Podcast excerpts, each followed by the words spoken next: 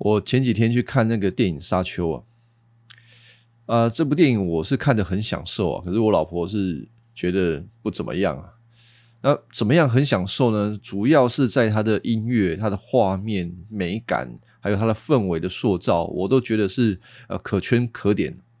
但是在它的剧情编排，我会觉得有点有一些地方的强度很弱，就是这个转折到那个转折交代的没有很清楚，所以可能有一些剧情的高潮，我会觉得有点莫名其妙。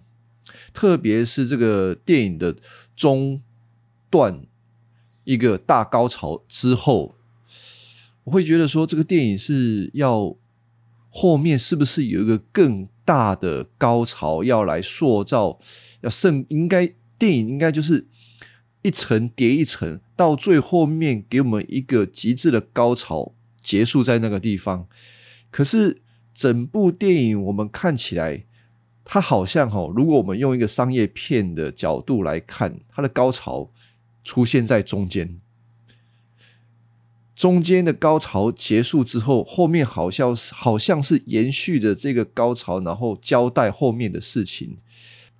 当然，我在看的过程当中不是这样子想，我在看的过程当中，当然当然会是期待后面将要发生什么更惊人的事情吗？会把我们带到一个意想不到的结尾吗？结果。都没有，不但没有后面所铺成的那一个小高潮，在堆叠情绪氛围的堆叠跟解释都不够，都不够，所以我觉得越到后面就稍微显得拖长了一点啊。是的，我是用一个好莱坞电影的角度在看《沙丘》这个电影，我们都会希望就是一整个事件的结束是一个。哇，事情总算解决了，而且达到了一个原本就想要的完满结局。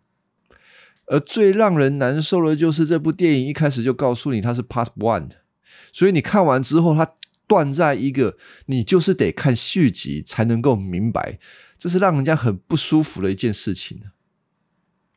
而我为什么一开始要讲这个呢？其实我们看这个。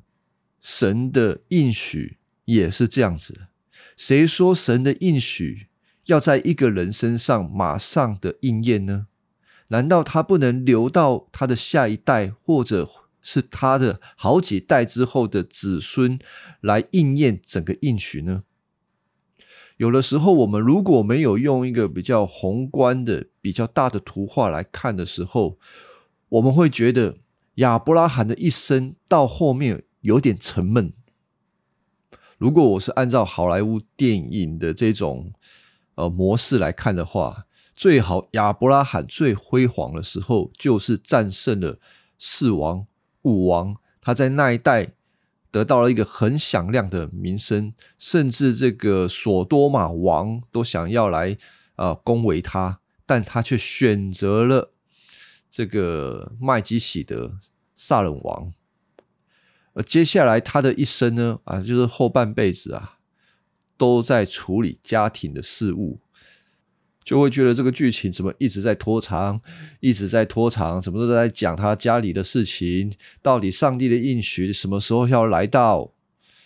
然后我们会感到很失望，因为神原本应许给亚伯拉罕的是一个他要成为大国。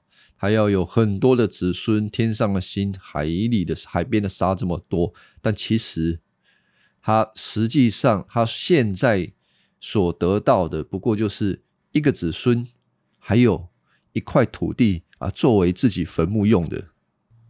但是新约希伯来书的作者说，亚伯拉罕是因着信得了美好的证据，所以他死也是存着信心死的。而信是什么呢？信对整个基督教的信仰而言，是在一个核心的地位，是人对神恩典的回应，也是神悦纳人的唯一要素啊！所以今天应该是亚伯拉罕去哪里这一季的呃最后一集，也帮助我们看到亚伯拉罕是如何因着信在过地上的生活。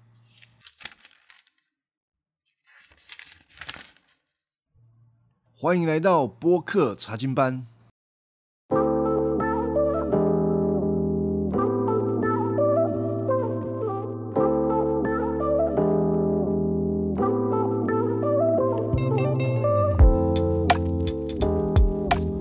好，我们从这个创世纪二十五章一到十一节，这个是亚伯拉罕他生命当中最后一段时间。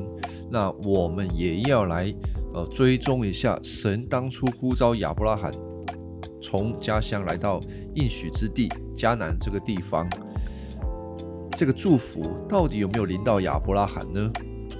神给亚伯拉罕的祝福最核心的有三个东西啊，一个是土地。一个是后裔啊，第三个就是会祝福他啊，成为大国。那我们在看这三件事情，如果我们按照一个从世界上面的角度，我们会立即的说，好像很多事情都没有开花结果。但如果我们是用一个信心的眼光，比如说希伯来书的作者也是说，亚伯拉罕是因着信。得了美好的确据，所以即便他现在是最后死了，但是他却没有离开神，而且神的应许已经开始在应验了。我们就从二十五章的第一节来看，怎么样应验呢？啊，亚伯拉罕他娶了一个妻子，叫做基土拉，基土拉给他生了新兰。约山、米旦、米甸、伊斯巴和舒雅，哦，生了很多。哦。这个老婆很会生，一次生六个，一二三四五六六个。对，那生这六个呢？我们会不会想说，哦，亚伯拉罕啊，你这么爱生小孩吗？哎呀，不是，不然他叫做亚伯拉罕是叫假的吗？多国之父，哎，你知道这些人？只要过了几代，是很庞大的一群呢。只不过，哎，虽然最重要的那一国是从以撒生的，啊，其他的呢，多国之父就是好几个国家，这一些人也构成后代各种的呃国家的祖先。但是另外一方面呢，我们也会去想说，哎，亚伯拉罕啊，你都已经年纪老迈了，你还娶一个老婆做什么？我们可能会用新约啊，或者是比较高道德的角度来看亚伯拉罕，神所喜爱的夫婚姻是不是一夫一妻就好了呢？为什么亚伯拉罕可以娶多娶一个呢？当然，之前娶的那个妾不算嘛。啊，现在呢？也许亚伯拉罕也可以说：“哎呦，我就一个人寂寞，我多娶一个老婆，难道不行吗？”那当然可以啦。其实从基督教的伦理学来讲，你的配偶啊，如果是死亡之后，当然你还是可以再娶一个。当然，你再娶一个，你必须要找的是基督徒，而不是非基督徒啊。所以亚伯拉罕他大可以说：“啊，我就是需要一个老婆陪我啊，所以多娶一个。”啊，我们不要太快的去讲说亚伯拉罕，你这样好像对撒拉不忠，或者是在旧约里面有一些神自己的百姓娶了很多老婆，比如说大卫、所罗门啊，他们的婚姻是很多问题的，他们娶很多老婆，家庭问题很多啊。有一些人就会说，哎，上帝也没有责备他们啊，所以上帝允许这样子的事情发生吗？哦，当然啊，这要怎么说？他不是允许，他是宽容，因为在旧约的那一些时间点，神有更重要的事情要教导以色列人。当然，神所喜悦的婚姻绝对是一夫一妻，这个我们从新约的角度，从整本圣经的角度可以看得很清楚。只是在旧约的时候，神有更重要的事情。所以，并没有在那个时候立即的在这些事情上面惩罚他们。但是，我们也许又有人会想说：啊，那我是不是活在旧约比较好？如果活在旧约，诶，上帝很多就是对他们做的事情是睁一只眼闭一只眼诶。新约好像对我们的要求很高诶，因为耶稣他有很多的，就比如说你这个犯奸淫，什么叫犯奸淫呢？你看到妇女就动淫念的，这就是犯奸淫啊。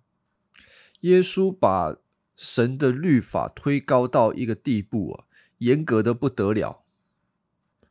其实我们并不能说，好像新约的律法标准比较高，或者是旧约的律法比较高。有的时候我们可能没有看得完整。其实是怎么一回事呢？旧约本来就这么严格啦，新约是一样严格的，只是新约的时候更完整的告诉你，就是这么严格。如果都一样严格的话，感觉上好像新约要遵守的律法是比较多的。那旧约好像神没有讲这么多的律法，好像可以遵守的是比较少的。那活在新约时代的我们，好像比较吃亏呢。其实没有比较吃亏，反倒是看到恩典是更大的。当我们更明白自己有多败坏。我们就能够更多的看见神对我们的恩典宽容有多么的大。我们所有的行为啊，遵守律法等等的，那都不是叫我们称义的原因。唯一让我们称义的原因是因信称义。我想有的时候基督徒对这个题目的掌握度不是很好，以至于我们对福音。我们不太容易把福音放在我们的生命当中，然后完全依靠福音来活。我们可能会随时的偏向律法主义，也会随时的偏向相对主义，不可能达到一个平衡的地步。但是如果基督徒没有在这些事情上面有一个正确的观念，他一定会活得很奇怪。首先，他不知道整本圣经的律法到底是有什么样的作用。整本圣经，包括马丁路德帮我们指出来的，就是律法的第一个作用，就是要显出我们的罪、我们的败坏，然后呢，把我们带到耶稣基督面前去。啊，这句话是一整段啊，啊，所以不能够拆开来。我的意思是说，律法。有一个作用，就是要造出我们是一个罪人，我们是败坏的人，不是停在这里，而是有一个目的，把我们带到耶稣基督，带到那个救恩的泉源，让我们认识福音，这是重点。所以基督徒知道自己是一个败坏的人，他需要信耶稣，他才能够跟神恢复关系。而且这个恢复关系不是按照他的行为，他没有任何的好行为可以在神面前夸口的，而是他单单的只有因信来到神的面前，他得到悦纳，他自己本身没有付任何的代价，但不代表他得到神的悦纳是不需要代价的。那那个代价是什么呢？那个代价就是耶稣基督替他付的，耶稣基督在十字架替他死，替他活，呃，这就是代价。所以，当基督徒因信称义之后，他与神恢复关系，这是一个白白的恩典。在这个白白恩典，他有一个身份，就是神的儿女，神的百姓，而这个身份是不动摇的。不会因为外在的影响而失去，并且会有一个信心，就是跟神永远保持着一个忠诚的关系。而基督徒的这个成圣之后，开始走一条哦，更正，基督徒在得救之后、称义之后，他要进到下一个阶段，叫做成圣。成圣的好坏品质的好坏。并不会影响到称义的结果、称义的地位。有的时候，教会可能想要对基督徒啊、教会弟兄姐妹有好的生命去希望他们生命可以成长，可能就会对这些信徒说：如果你继续犯罪，上帝可能会停止对你的祝福，使基督徒在恐惧之下啊，想尽办法使自己生命更好。但是那个我说那个叫做硬挤出来的，那个是出于惧怕，神是不要这一种的，不他不要这种动机，甚至有时候会说，如果你多一些服侍，做一些好的工作啊，爱弟兄姐妹啊，多传福音啊，上帝会更特别的来祝福你。而这些教导都不是从福音来的教导，偏偏这些教导。看起来特别有用，为什么会有用呢？因为人都是活在律法主义里面，律法主义是一个人他离开神之后，使自己称义，让自己可以活，让自己可以更好的一套系统。我只要行为上达到某一些标准的时候，哦，我就可以使自己有有所提升。但是这种提升可以不用神，只要你努力。当然也会有另外一些教导是强调恩典，强调到一个地步叫做相对主义。相对主义的危害就是基督徒可以不要再关注我们的道德了，因为我们现在是有恩典、有自由的，所以我们活得怎么样子都是无所谓的。上帝都接纳我们，上帝都包容我们。活在这种相对主义的基督徒，他的生活可能就是会跟现代的呃后现代的年轻人会很像。他们不需要来到神面前交账，他们也没有所谓圣洁的观念。而律法主义跟相对主义，它好像是天平的两端，你怎么跑？你都不会跑出这个天平，而且呢，你会在这个天平上面左右摆荡，不会到达一个平衡。为什么会这样子？因为神确实对他的百姓有律法上面有道德上的要求，同时神也对他的百姓有律法上道德上面的恩典自由。我讲到这边，听众可能要想一下啊，不然一定会搞混，或者你要听好几遍了。好，再描述一次，律法主义在福音当中是错的，因为他叫人家可以不依靠神，只依靠自己的行为来称义。好，律法主义是错的，相对主义也是错的，因为他告诉人就是不需要再有道德行为。不需要有圣洁的观念。好，律法主义错，相对主义错。同时，你如果没有律法主义，你就不知道神是圣洁的神；如果你没有相对主义，你就不知道神是一个有恩典慈爱的神。甚至就是偏偏要在这两个主义当中来回震荡，才能够看到福音所带来的奇妙还有美好。所以呢，一个基督徒知道律法主义不好，但是他还是会有律法主义；一个基督徒知道相对主义不好，但是他还是会有相对主义。基督徒成圣的一生会在这两个主义当中来回的震荡。然而，福音会帮助他，使让他知道，我现在律法主义了，我要回到福音里面，因为神给我恩典，给我自由。有的时候。进到相对主义了，这个时候福音也会提醒他，神对我对他自己的百姓是有圣洁要求的。同时之间，福音使我们不是靠着自己去征战，而是我们是百战百败，一定败，我们彻底的败，而是不管我们自己胜或败。我们都在夸那个拯救我们的耶稣基督，我们是靠着福音而活。所以，一个基督徒的成圣，他不是在律法主义当中一直跟他磨，一直跟他磨。哦，我不要律法主义，我不要律法主义，你会更痛苦。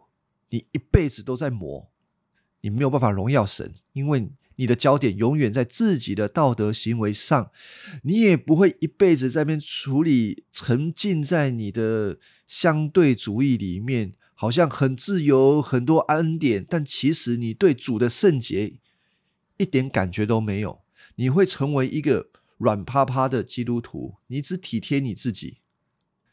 福音啊，接纳我们自己是律法主义的人。接纳我们是相对主义的人，接纳我们就是一个不折不扣会败坏的罪人。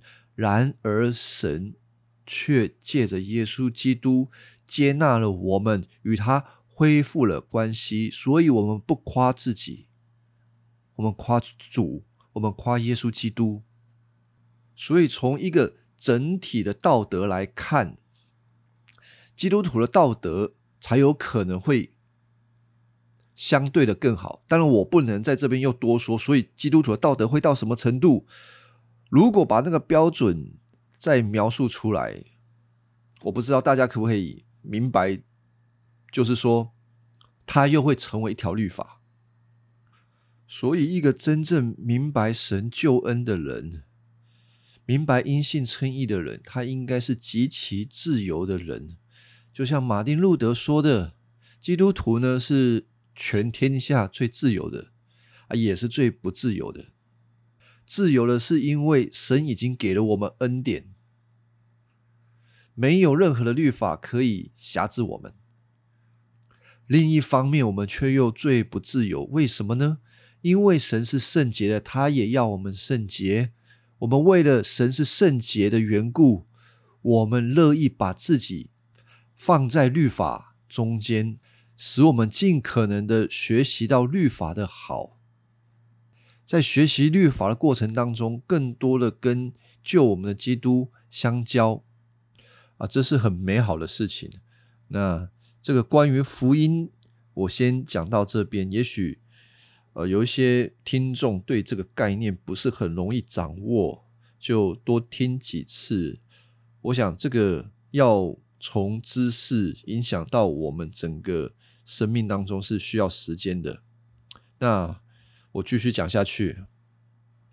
刚刚讲到亚伯拉罕啊，他的其中一个应许是关于后裔，他很清楚以撒是他的后裔，所以呢，他就会很看重要为以撒保存这些家产。对亚伯拉罕而言，这就是一个信心的行动。那我们再来看七到八节啊。这里讲到的是亚伯拉罕，他享受长寿啊，在高龄一百七十五岁的时候死了。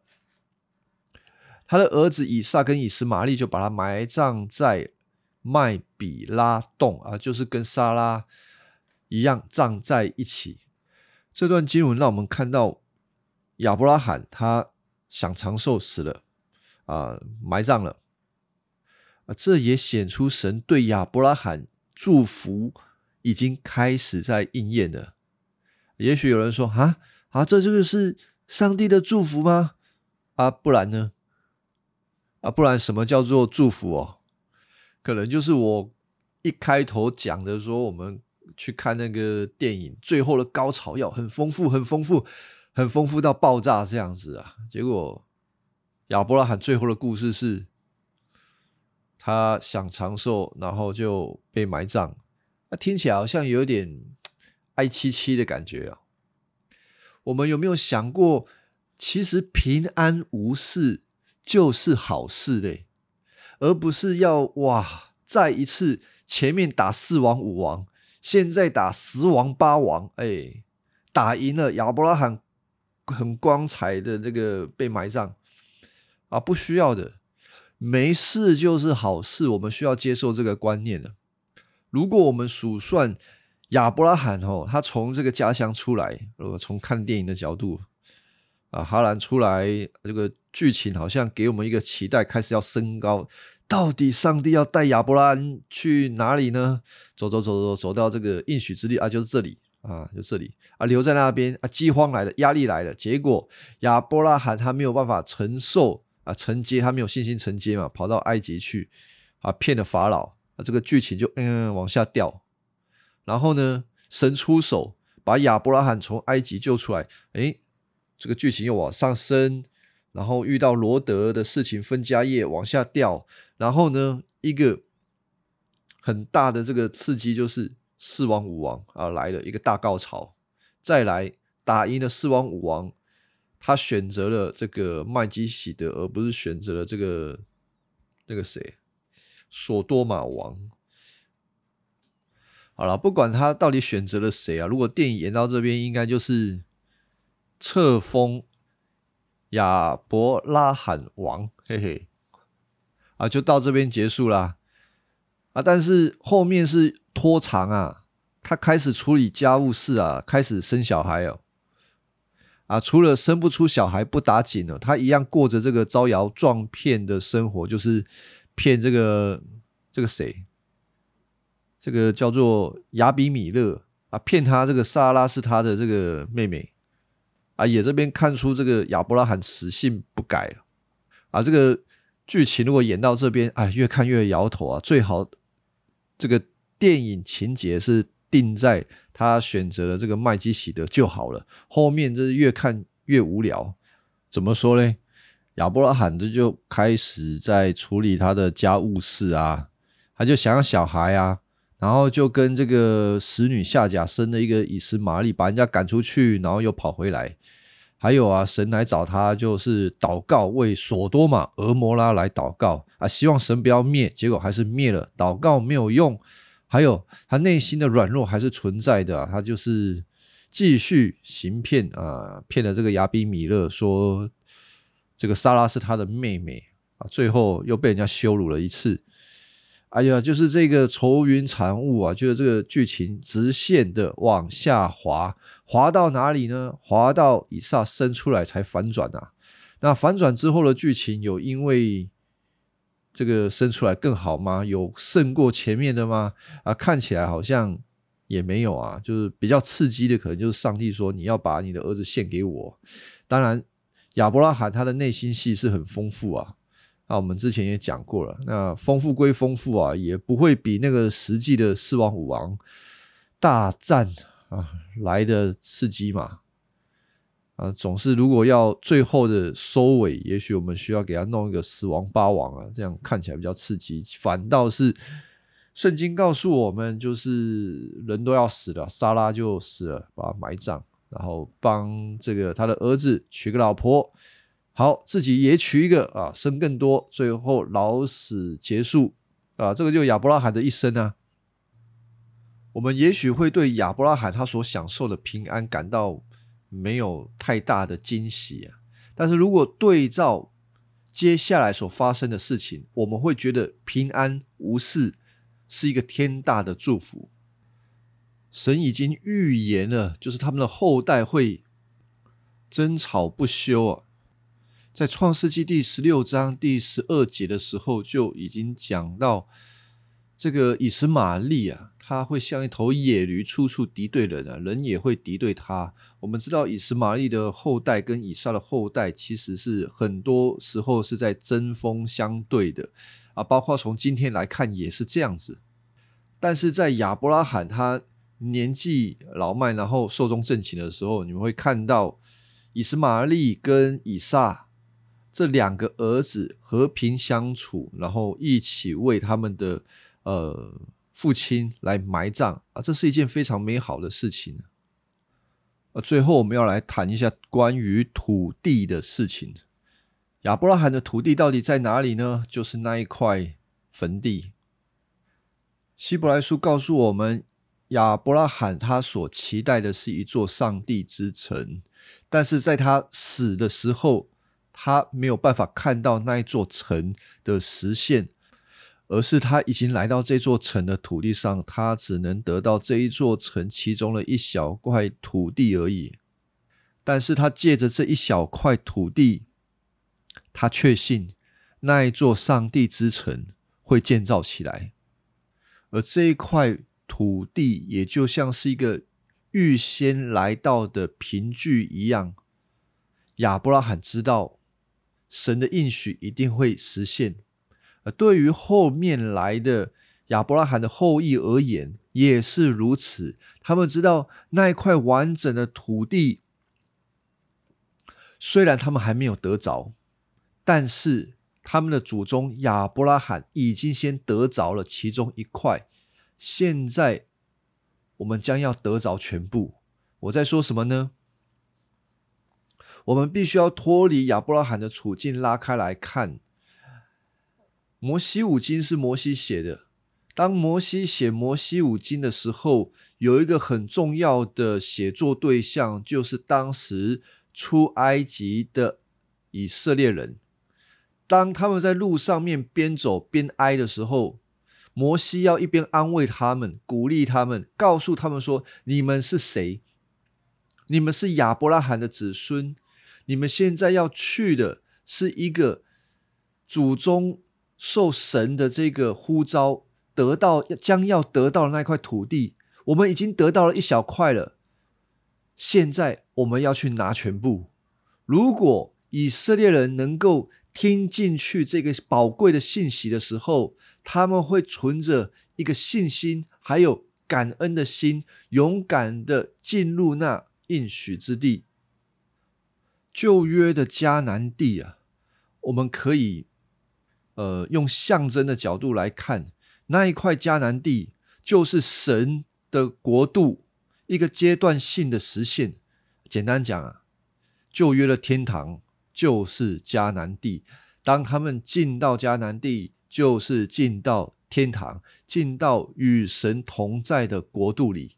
所以以色列人他们要进入这个。应许之地进入迦南的时候，他们也是必须带着一颗信，相信上帝带领的心，走这一条成圣的道路，进到神的国度。换作是今天的基督徒也是一样啊。我们因着信，信耶稣基督为我们成就了一切事情，跟神恢复了关系，然后开始在地上走一条成圣的道路。我们也会说，这一是一条奔向这个天国的天路历程。那基督徒怎么知道我们一定会进到天国呢？因为信，信心就是一个凭据。希伯来书第十一章第一节就说：“信是所望之事的实底，是未见之事的确据。”啊，这节经文是很需要被解释的。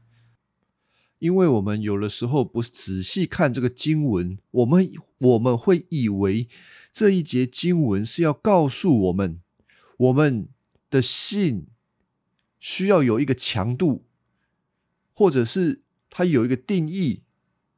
我要对于那个所看不见的，或者是将来所盼望的事情，虽然我还没看见，我要先相信。我必须要强调自我的那个相信。啊，特别是新译本，它会翻译成“信就是所盼望的事的把握”，它会很强调我们自身的把握。但是，我希望听众先把这一种主观上面对信主观上面的把握先放到一边。我们聚焦在和合本的翻译。和合本的翻译说：“信是所望之事的实底，未见之事的确据。”那这是一个对句。这个对句在解释信这件事情。信这个事情跟有一件事情有关系。这个事情被描述为所望之事，还有。未见之事，所望之事，就是现在还没有发生的。当然，但是是在将来会发生的事。还有未见之事，就是你现在看不到，但是将来看得到的事。这个事情是什么呢？这个事情包括了神所有一切的应许，关于天国的事，还有永远产业的事。所以这个事情跟信的关系，就是他还没有来到，但是信是这个事情的实底，是这个事情的确据。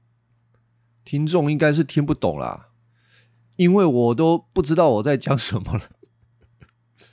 啊，为什么会听不太懂？因为这个文法上本来就是很奇怪的。好，我再说一次哦，信是实底，信是确据，关于将来会发生的那个事情。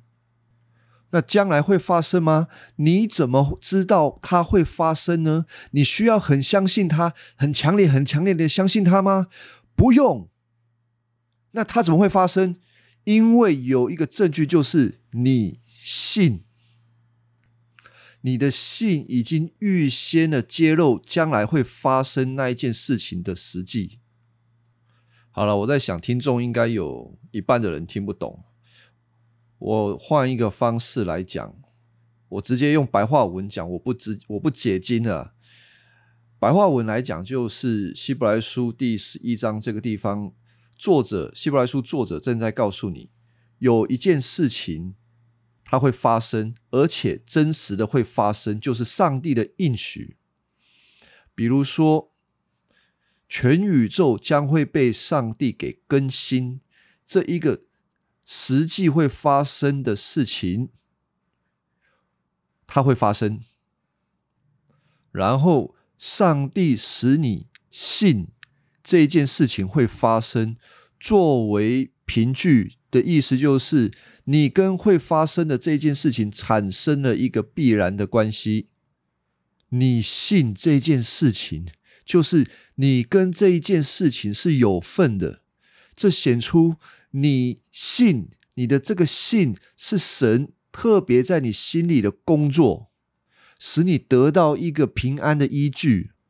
啊，我们再把希伯来书的这个上下文再拉开一点点呢，啊，帮助大家可以更确信我的这个解释。希伯来书的作者其实是在勉励当时的犹太人，他们如何面对苦难。而有一些人面对苦难之后，他们会有退步，他们会对于自己所信的事情，就是耶稣基督上十字架死而复活，他会再来，还有整个天国的来临，整个事情，他们能不能够持守得住，还是因着这个外在的逼迫，他们就放弃了？希伯来书的作者就是要告诉他们说。你的心已经相信了，你相信了，就是那一件将来一定会发生的事情。神在你心里的凭据，不要放弃，紧紧抓住，这就是凭据。所以亚伯拉罕就是得到了这个信，他知道上帝之城是一定会被建立的。所以他为自己留下一块坟地作为凭据，而对于以色列人，他们离开埃及要进到应许之地的时候，他们也借着这个凭据，勇敢的去夺回、去取回那一块神所要给他们完整的国度。而今天的基督徒呢，以弗所书第一章第十四节也告诉我们，我们是领受圣灵。圣灵在我们的心中做了一个凭据，或者说是一种投期款。这个投期款放在我们的心中有一个功效，就是使我们相信，持续的相信神所有一切的应许会陆续的应验，并且在天国的时候，基督再来的时候会完全的兑现。兑现的那个国度，就在启示录二十一章三到四节说到。神会与他自己的子民同住在一个世界，他会擦去我们一切的眼泪，不再有死亡，不再有悲哀、哭嚎以及疼痛。有一些基督徒可能会有软弱，然后会说自己的信心很小，有的时候不是很确定将来的天堂的事情是不是真的会实现，自己是不是有资格可以进到天国里面。但是我们按照今天所讲的，你信？你信上帝的应许吗？而你信上帝应许的本身就是一个证明，是神给你的啊！你要为这个信来感谢神，并且为这个恩典赞美神，持守这个信，然后就这样过地上的生活，而将来天上上帝之城必然就是你的，属于你的。而且，虽然我们在地上的生活一路上会跌跌撞撞，我们可能会做错事，可能会跌倒，但是永远不要忘记，我们是借着信称义。透过耶稣基督，我们被神悦纳。所以，当我们看旧约亚伯拉罕的一生，他做了很多错的事情。如果我们从一个客观的角度来看，是的，没有错。亚伯拉罕他是一个软弱的人，他有很多人格上面的问题。然而，他在被上帝的带领这一段时间，他渐渐的能够明白地上所有的一切。不是这么的重要，他愿意把他的一生投注在上帝的应许，而并且我们可以看到耶和华神是一个施恩、有恩慈、有怜悯的神，即便他做错了很多事情，在新约圣经让我们看到一个盖棺论定的亚伯拉罕，称他为一个信心的伟人。他因着信，上帝呼召他离开家乡，他就出去了。他因着信，他愿意留在那一个迦南地，因为他等候的是一个上帝之城。他因着信，他知道他跟撒来已经过了生育的年龄，但是他仍旧相信他们会生小孩，甚至他因着信，把以撒献上，甚至以为。以撒会从死里复活，我想这就是一个令人向往的人生。有一天，我们歇了地上的劳苦，来到神的面前。我们不是在他面前胆战心惊的想说，神要开始数算我在地上所做的错事，或者我内心的一些邪情私欲，而是他会开始奖赏我，就是我一切。从信心里面所发出的行为，会得到他的称赞。好，我们今天这个亚伯拉罕去哪里就讲到这边，谢谢大家的聆听。那当然，后面我们就开始要到一个新的一个段落，从他的儿子以撒开始。但其实以撒并不是一个很重要的角色。确实啊，我没有亏待以撒，他真的不是很。好了，他有他重要的地方，但是比起他的爸爸，比起他的儿子雅各，啊，差的蛮多的。所以，呃，创世纪第二十五章哦，他已经讲到一半了。那后半部呢，最重要的两个角色是雅各跟约瑟，他们贯穿了最后这整个创世纪的后半部。那希望各位可以持续的聆听下去。